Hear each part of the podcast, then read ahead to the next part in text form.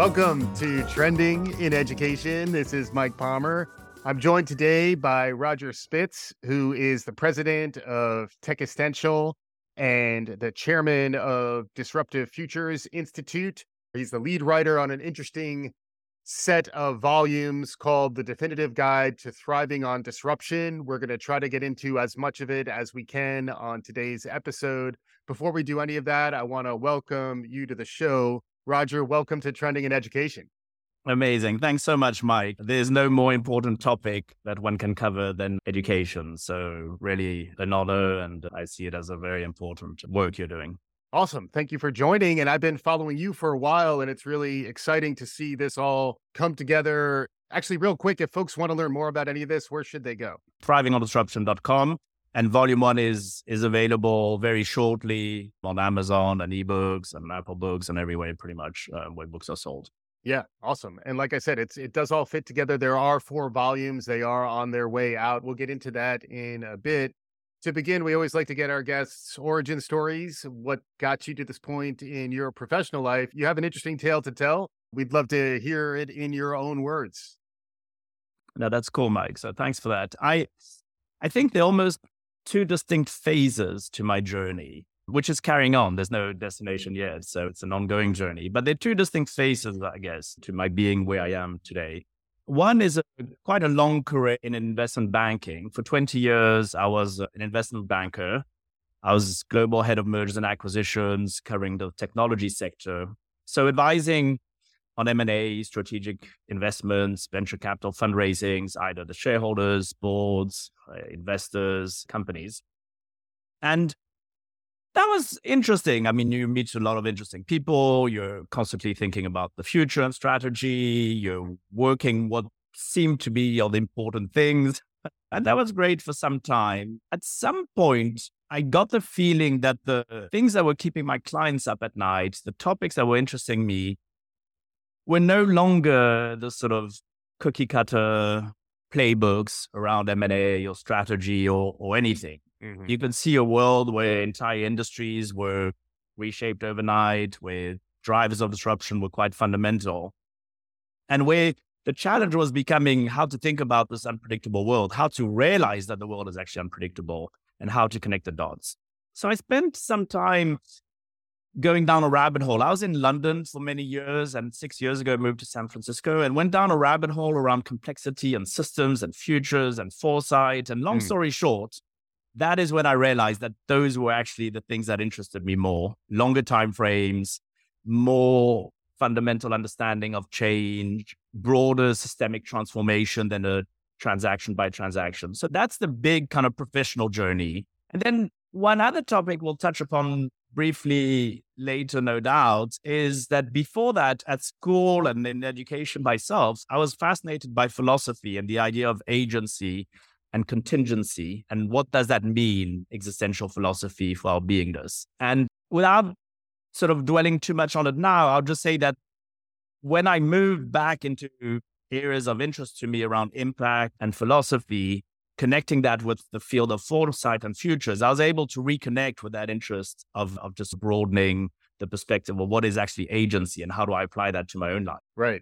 Right. And that's a lot. And it that's where I, I, will give you credit that it is a pretty profound undertaking what you have put forward here, where it is outlining a transformation, a paradigm shift, if you will, from the way we maybe understood the world previously and the way we should understand the world looking forward. And then also what that means to us as individuals, which is where education and existential psychology and Zen mm-hmm. Buddhism and all these different things interrelate. And then it also has a business lens to it in terms of how to increase value and think about how one can perhaps manage an, an, an, enterprise, get involved in some entrepreneurial activity.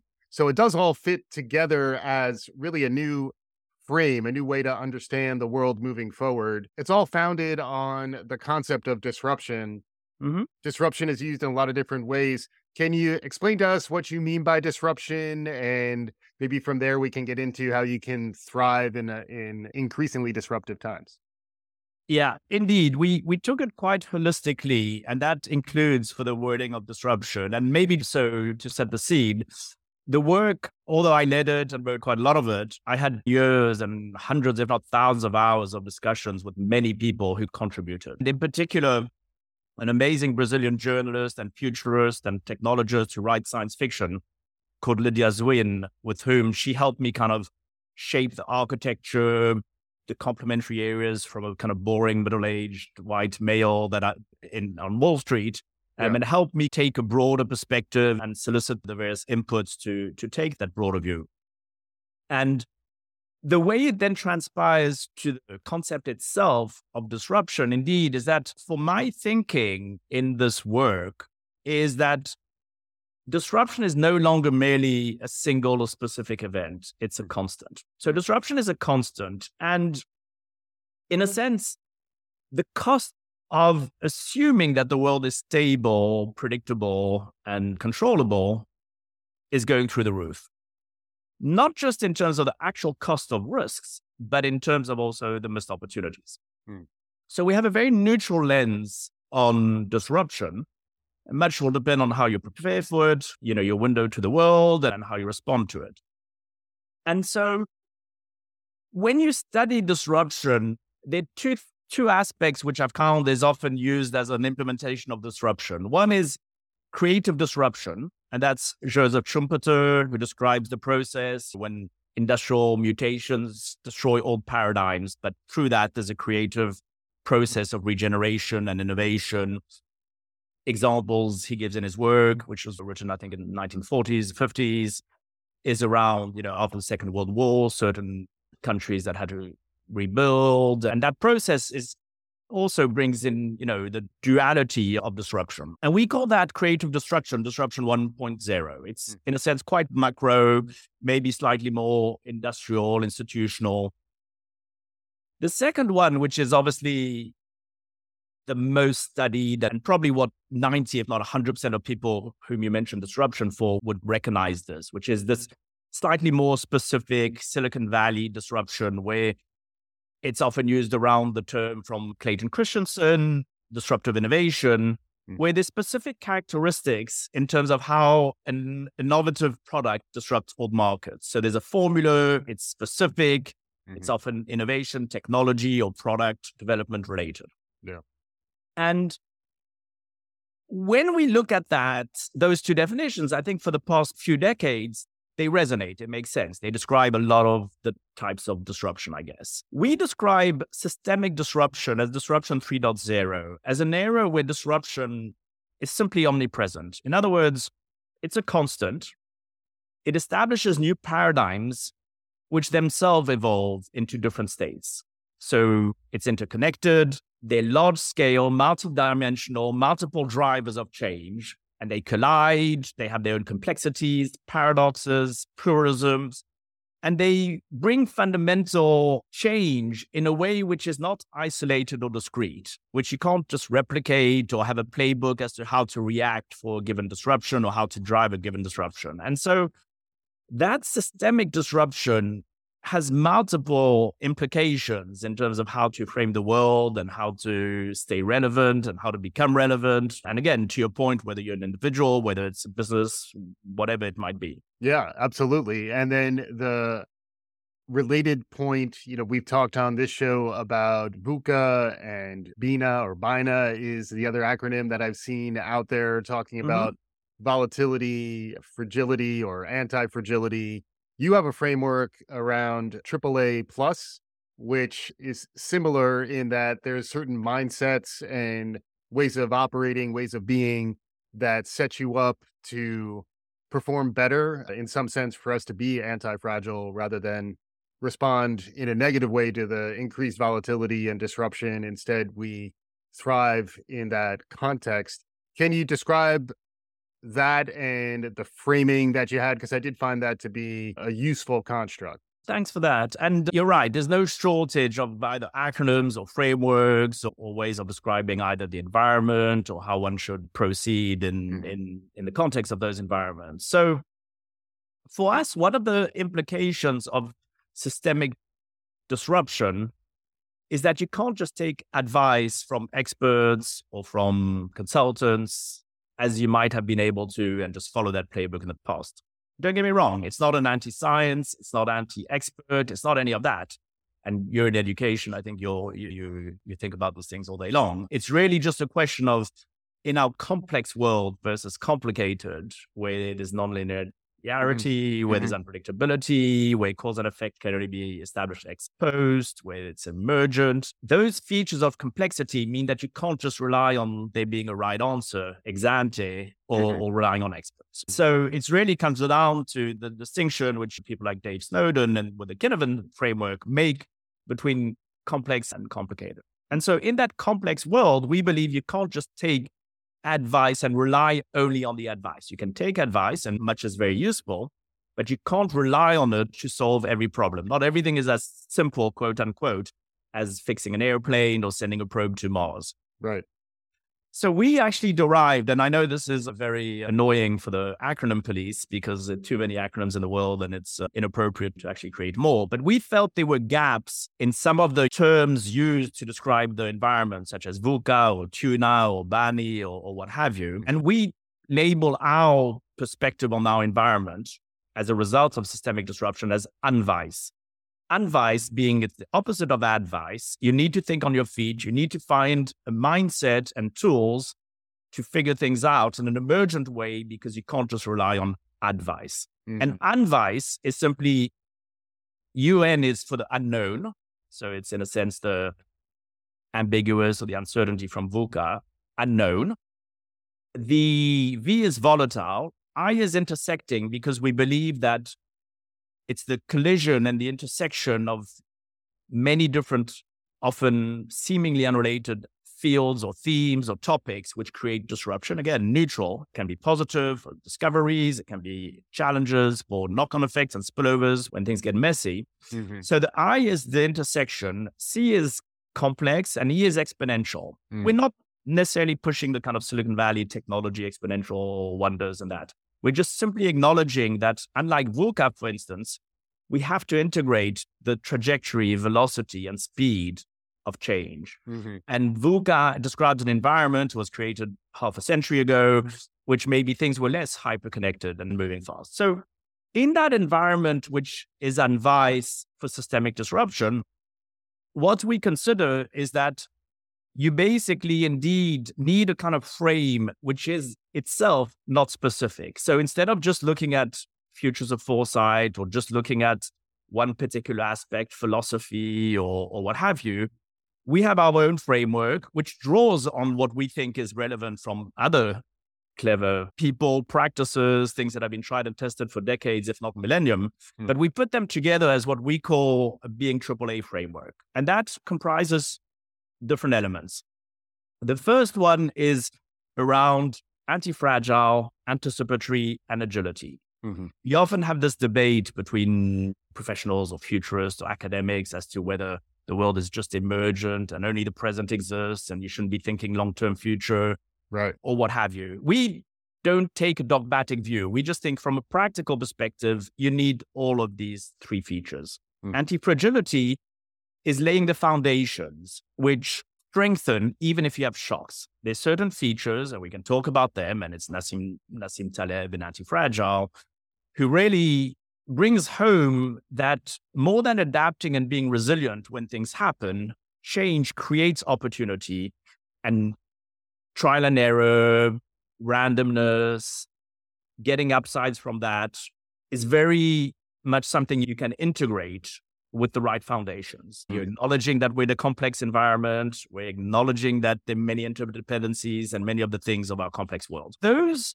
anti fragile foundations, it's not even something you do day to day necessarily as such. It's like the foundations of a house. There's certain decisions you've made or investments you've made or DNA or way of thinking that is going to make you anti fragile almost irrespective of what happens. Right.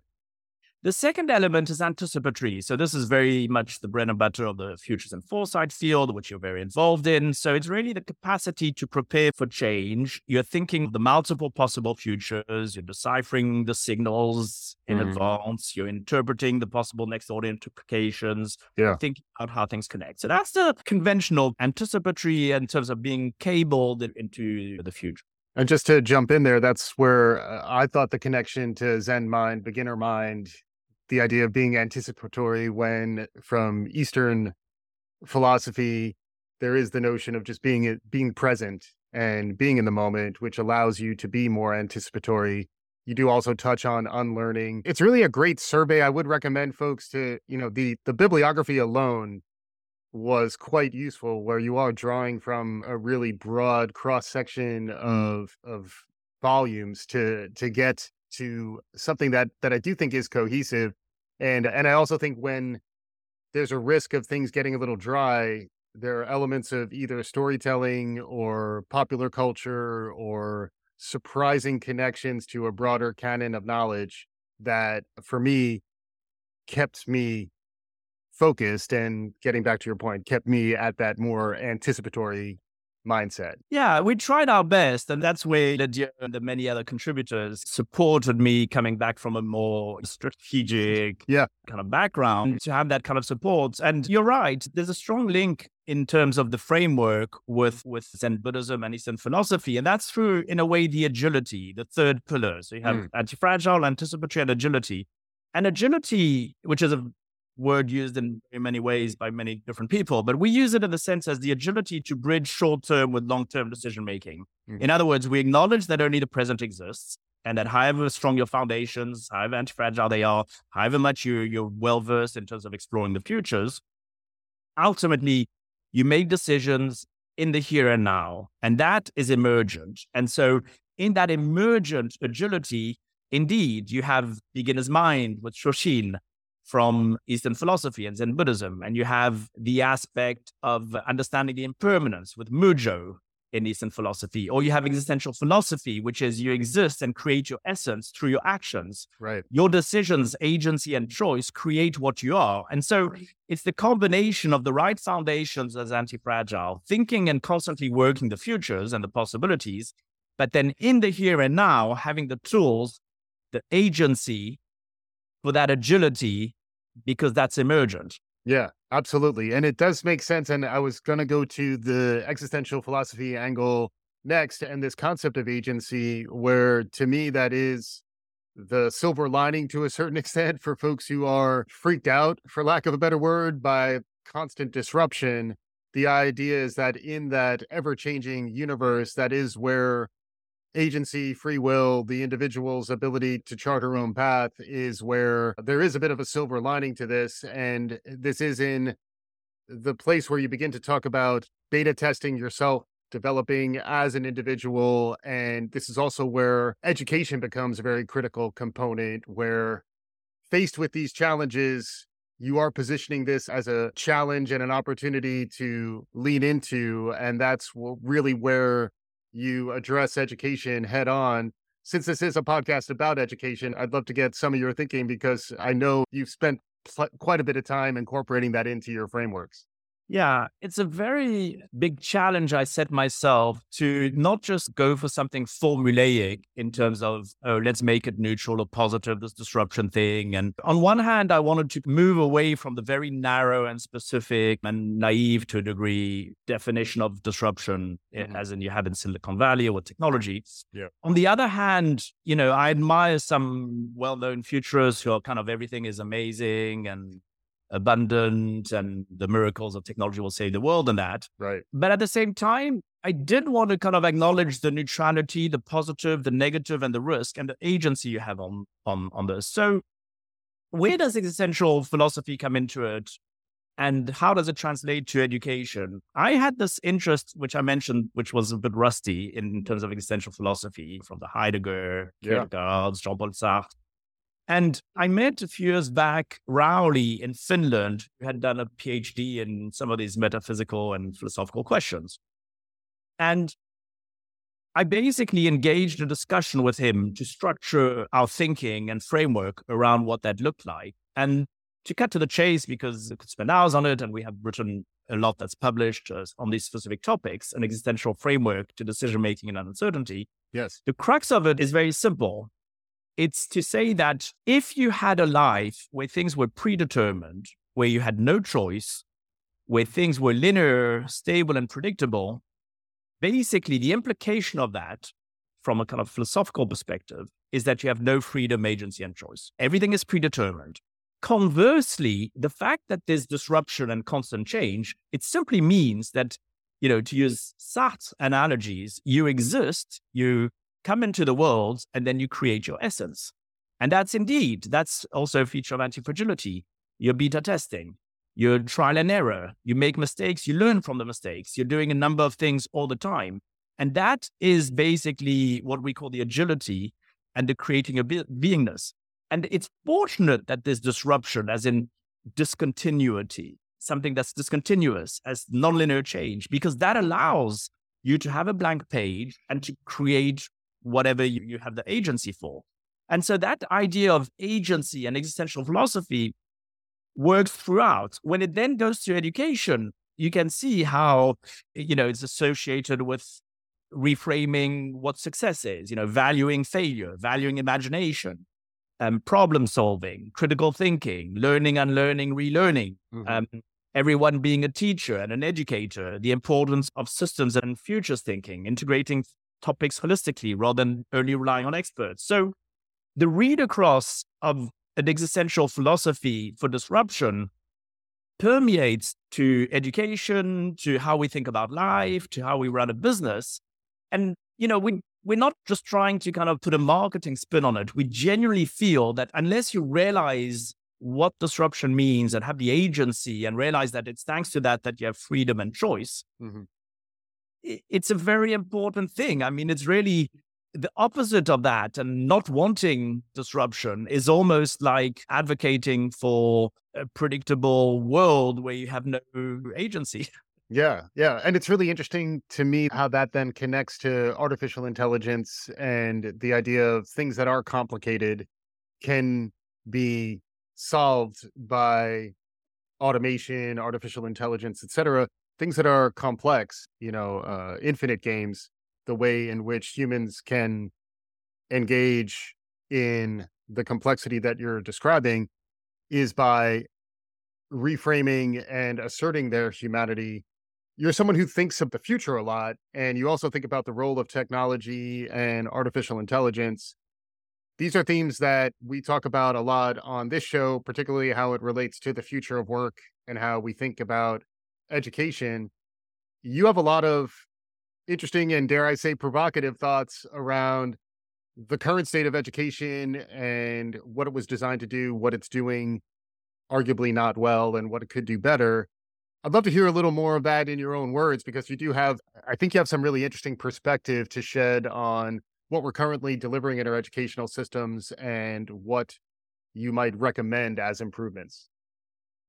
Yeah. So this is where your role and what you do day to day is so important. We touch on education as a major theme, and for many reasons we believe important. We're going to touch upon some now, but this is where education, I mean, there cannot be a more important aspect. And the reason, there are two reasons, in my you know humble opinion. The first one is simply, in terms of the importance of education, is simply if you take our complex world and our complex systemic world. And if you take Donella Meadows, the levers for change, the most important and strongest lever for change in our complex systemic worlds is education and mindsets, mm. our worldviews. So nice. it starts there. If you want to make change to the things that we don't feel work in the world in terms of governance, in terms of incentive structures, in terms of many things, it really starts and boils down to changing education as the strongest lever for change. The second point is indeed the link with AI.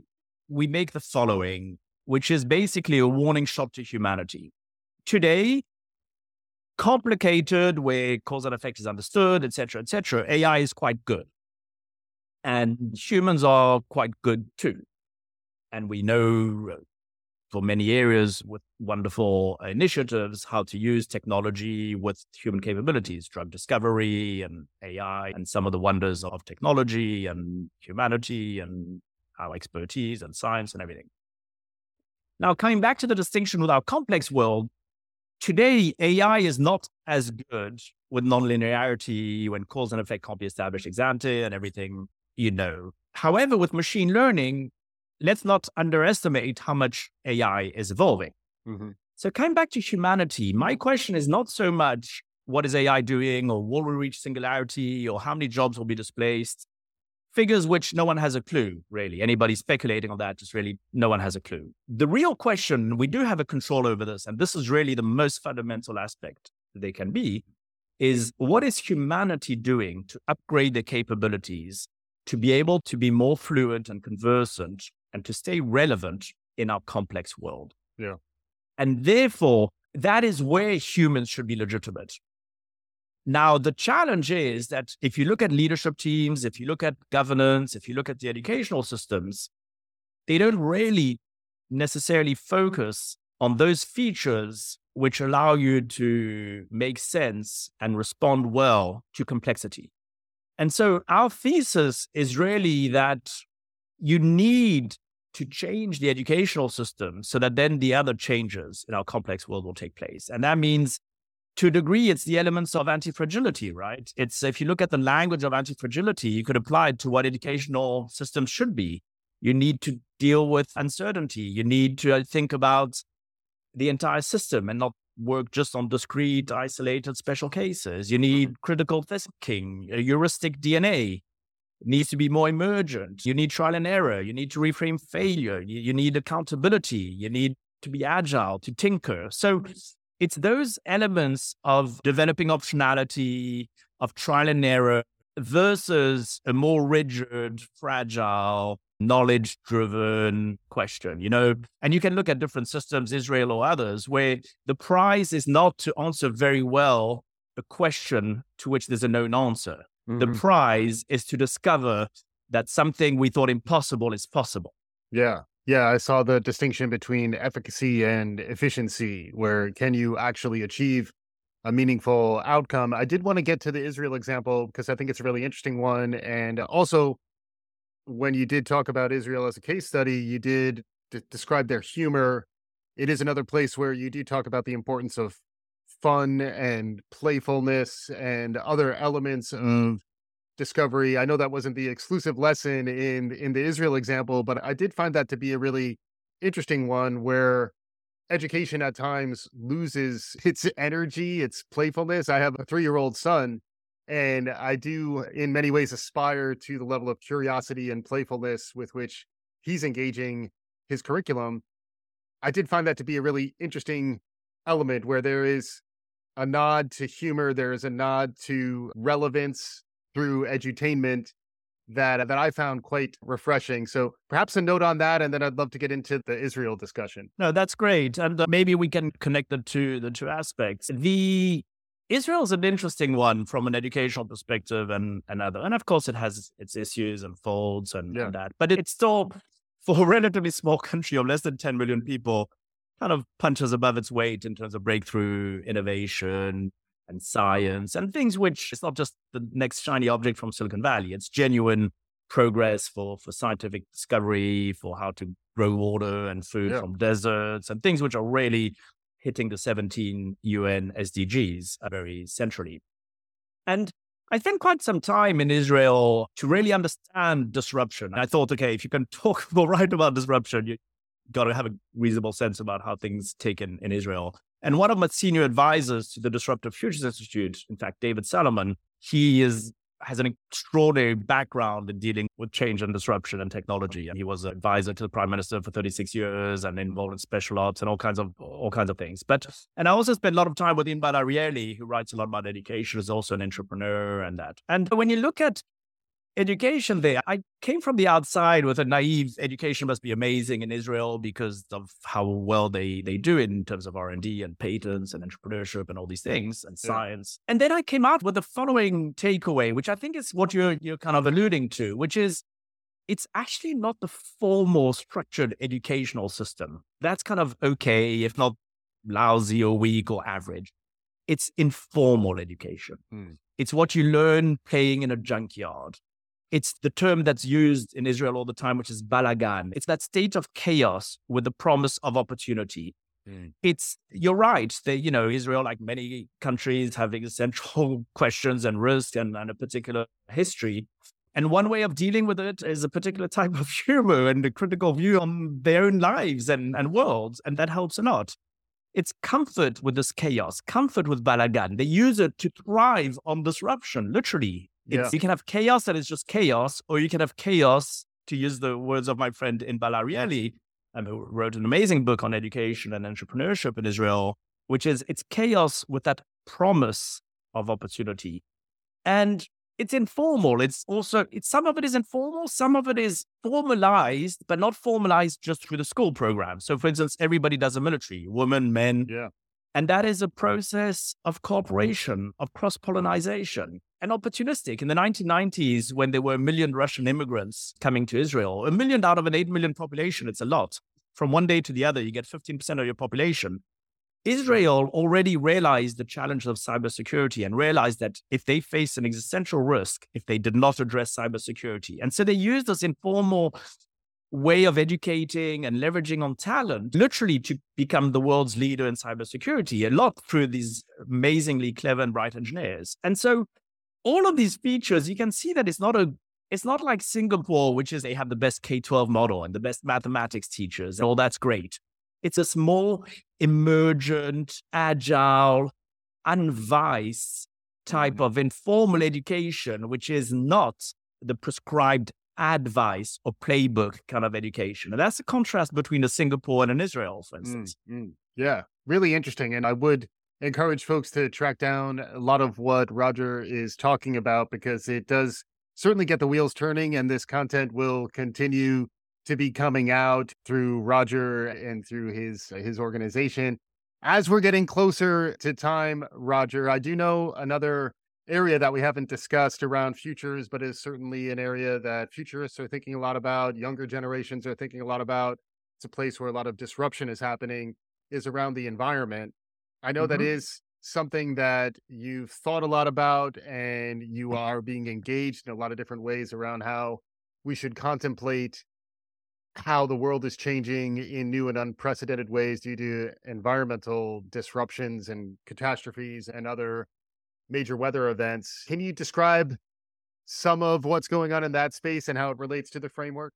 Yeah, we touch upon indeed the environment quite a lot, if only because it would be incomplete. to Look at sadly disruption and drivers of fundamental change and disruption if we didn't include climate in it. And again, bringing back to the duality of a lot of the things we write about and a lot of the world, a lot of the world, there's duality, right? There's also huge opportunities for individuals, for businesses, in terms of what we call greenaissance, which is a renaissance for green. But to link it to the futures and foresight way of thinking, there are two aspects which we really try and hone in deep in terms of the energy transition and climate. The first one is really in terms of the category killer, literally, pun is intended, but the category killer of the don't look up syndrome, which is what we call existential foresight. In other words, today we believe you almost need a chief existential officer, kind of CEO beast or two, who's looking at the, these existential risks and the possibility of irreversibility is not only for climate, it's also for AI and technology. And it's the nonlinear aspect, which is that small elements can have a very disproportionate outcomes and effects. It's the fact that it's neutral, you can have positive and negative. So an existential crisis is not just a negative thing of worrying about disappearing, it's also how you reinvent yourself. Yeah. And then it's that aspect of kind of monitoring and thinking about the risk of irreversibility, which puts drivers of disruption like climate, AI, or technology in their own category because irreversibility, as stating the obvious, it means that you could reach certain milestones which make it very hard or impossible to then reverse. You know, if, if the planet is no longer, is, if the planet is inhabitable, it kind of is a, you know, hindsight is a little bit problematic at that mm-hmm. point, right? Mm-hmm. So the first area, as I mentioned, is really existential foresight. How should one think as almost like a chief existential officer? Yeah.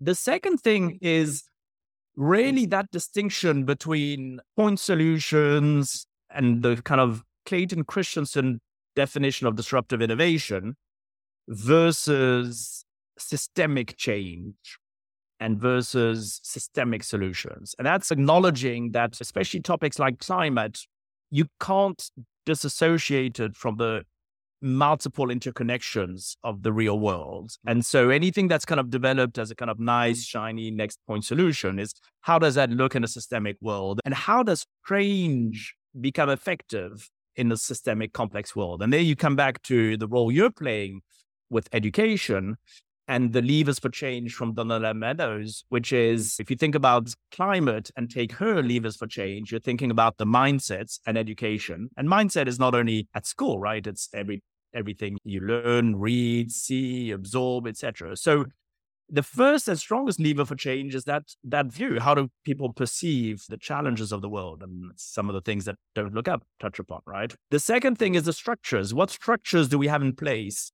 which is less effective than obviously education and mindsets as a lever for change, but still very effective. What are the regulatory, the governance, the incentives, the alignment, the accountability? What are the structures that determine the outcomes, right? Mm-hmm. Especially mm-hmm. incentives. And then the patterns and trade trend. How are you monitoring things? What are the disclosure requirements? So I spend a lot of time at the different levels of these levers for change. The work we write, the institute seeks to educate. I spend a lot of time with technology companies and people, companies look at energy transition, trying to make that distinction as to what's effective change and systemic versus point solutions. I spend a lot of time, in, including with Stanford and with IEEE, around disclosure and ESG. What should disclosure look like? I'm on a, a climate intelligence council of a company called Cervest, which is an AI company platform which does, does climate intelligence, which allows you at, at the asset level to understand beyond the mitigation, what should you be doing to build resiliency into your actual assets with everyday decisions? You know, what should mm-hmm. boards and management teams? So, like many of these topics, it's not a specific aspect that you can just kind of tick the box on. It's really thinking through what systemic change involves and trying to kind of imagine how things connect and the next order implications of those. Yeah, it's it really is eye opening. It is something for folks on the business side. If you are listening these frameworks are extremely useful. Roger, you do have a practice where you are helping organizations navigate this world mm-hmm. of continuous disruption. And then for us as individuals, the Disruptive Futures Institute is starting to provide more content like what you're describing so that we have additional tools to help us navigate this increasingly uh, disruptive and challenging times, which also include opportunity. Before we get your concluding thoughts, Roger, I, as someone who's got range and is spanning the globe, trying to understand what's happening, what's emerging, is there anything new and emergent that is on your radar that we haven't talked about so far that you think our listeners might benefit from hearing about? Yeah, I so we don't kind of we try and focus on the signals versus the noise, right? So we're not I mean, we monitor as best we can many different signals and that, but we don't kind of fuss unduly on any individual one. I think the one thing that that we're finding day to day, unfortunately, actually, is the extent to which the world's governance, incentive, and educational systems are misaligned with the sustainability of humanity. Mm. And so, while it seems like a kind of negative or distressing observation, it also really is important that we acknowledge that because it's only by acknowledging that, in the same way as acknowledging where humanity is to rewire education and to make it more effective and all the work you know you're doing mike on the education front it's only by acknowledging the extent to which we need to make those changes that that then we can but i you know you see it every day whatever aspect you look at it whereby we're still kind of relying on assumptions relying on a predictable stable and controllable world and the cost of relying on those assumptions is really increasing. And so, if you ask me for anything new or noteworthy, I would say start observing the extent to which that is the case and start thinking about the extent to which we have agency to maybe have it otherwise. Yeah, yeah, absolutely. And there is a lot of psychology in addition to philosophy integrated throughout the work, a lot of nods to behavioral economics and the work uh, of Daniel Kahneman, among mm-hmm. others, which is another part of this emerging zeitgeist that that I definitely think you tapped into in some really wonderful ways. Roger Spitz is the president of Techistential and the chairman of Disruptive Futures Institute. The guidebooks that are on their way are the definitive guide to thriving on disruption. Roger, as we're concluding here, I always like to give our guests a chance for some closing remarks. Uh, how can you sum up some of what we've discussed so far today? Two two elements for sort of key takeaways or wrap up or what have you. I think one is, and we used this term many times, so you know, you and your audience will have to forgive me for using it again. But really, as a wrap up, it's really agency. Agency, it means you appreciate uncertainty, but you also realize that it is, you know, paradoxically, thanks to uncertainty, that you actually have freedom, agency, and choice. Mm. The futures are open, they're wide open. You have a role through agency in defining those futures. Yes, it's indeterminate. Yes, it's unknowable, but that's precisely gives you kind of that blank page to invent and that. So I can't emphasize that enough. Lacking that appreciation of agency and the role we have in the world and the possibilities and the fact that change is not necessarily a negative is a limitation which is unfortunate. The second element to to wrap is really just understanding how one is impacted by disruption. So I think the three elements for me that impact how you are affected by disruption. The first one is perspective. If you expect the world to be completely predictable, linear, and stable, and suddenly there's a deviation from that imagination or the assumptions you have, of course you're going to be surprised. If you consider change to be a constant, then less so. So the first hmm. one is perspective. The second thing is your anticipatory mindset and your degree of preparation. So that's kind of one of the A's from anticipatory. And the third element in terms of how you respond to disruption and how you'll be affected by it is simply what is the nature and timing of your response? Subsequent to any disruption, what do you actually do? What decisions do you make? How do you respond? And that's kind of the agility in our AAA. If you can have the right perspective to the world, if you are thinking in an anticipatory way and if you can think about how you're responding to that, you will be affected differently from someone next to you for the exact same event. Yeah, it all fits together. It takes a lot of work to see how the pieces start to pull together, but I would encourage folks to follow what Roger's putting out there, get more in touch with a lot of this information because you can see how you are living what you're talking about around a systemic perspective, all these different pieces do actually interrelate and cohere in a way that makes sense. And we all want to thrive in increasingly disruptive times. Roger Spitz, thanks so much for joining us on today's episode. Thanks so much, Mike, and really look forward to continuing to see the amazing impact you're having on on on all the education front and getting the word out there. These are such important topics. Excellent. And hopefully, our listeners got as much out of this conversation as I did. If you did, please subscribe, write a review, do all the good things. We'll be back again soon. This is Trending in Education.